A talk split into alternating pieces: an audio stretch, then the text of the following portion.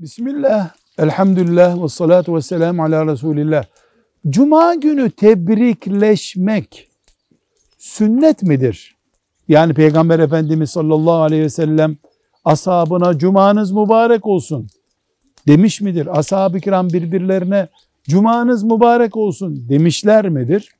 Cevap olarak diyoruz ki Müslümanların Ramazan ve Kurban bayramlarını tebrikleşmek vardır.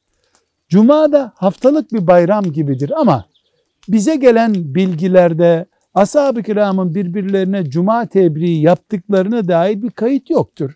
Ama Allahu Teala'nın bize sevaplar yazdığı bir gün olunca biz bir Müslüman kardeşimize bu cumanız mübarek olsun dememizde bir sakınca olmaz. Bir sosyal anlayış bu.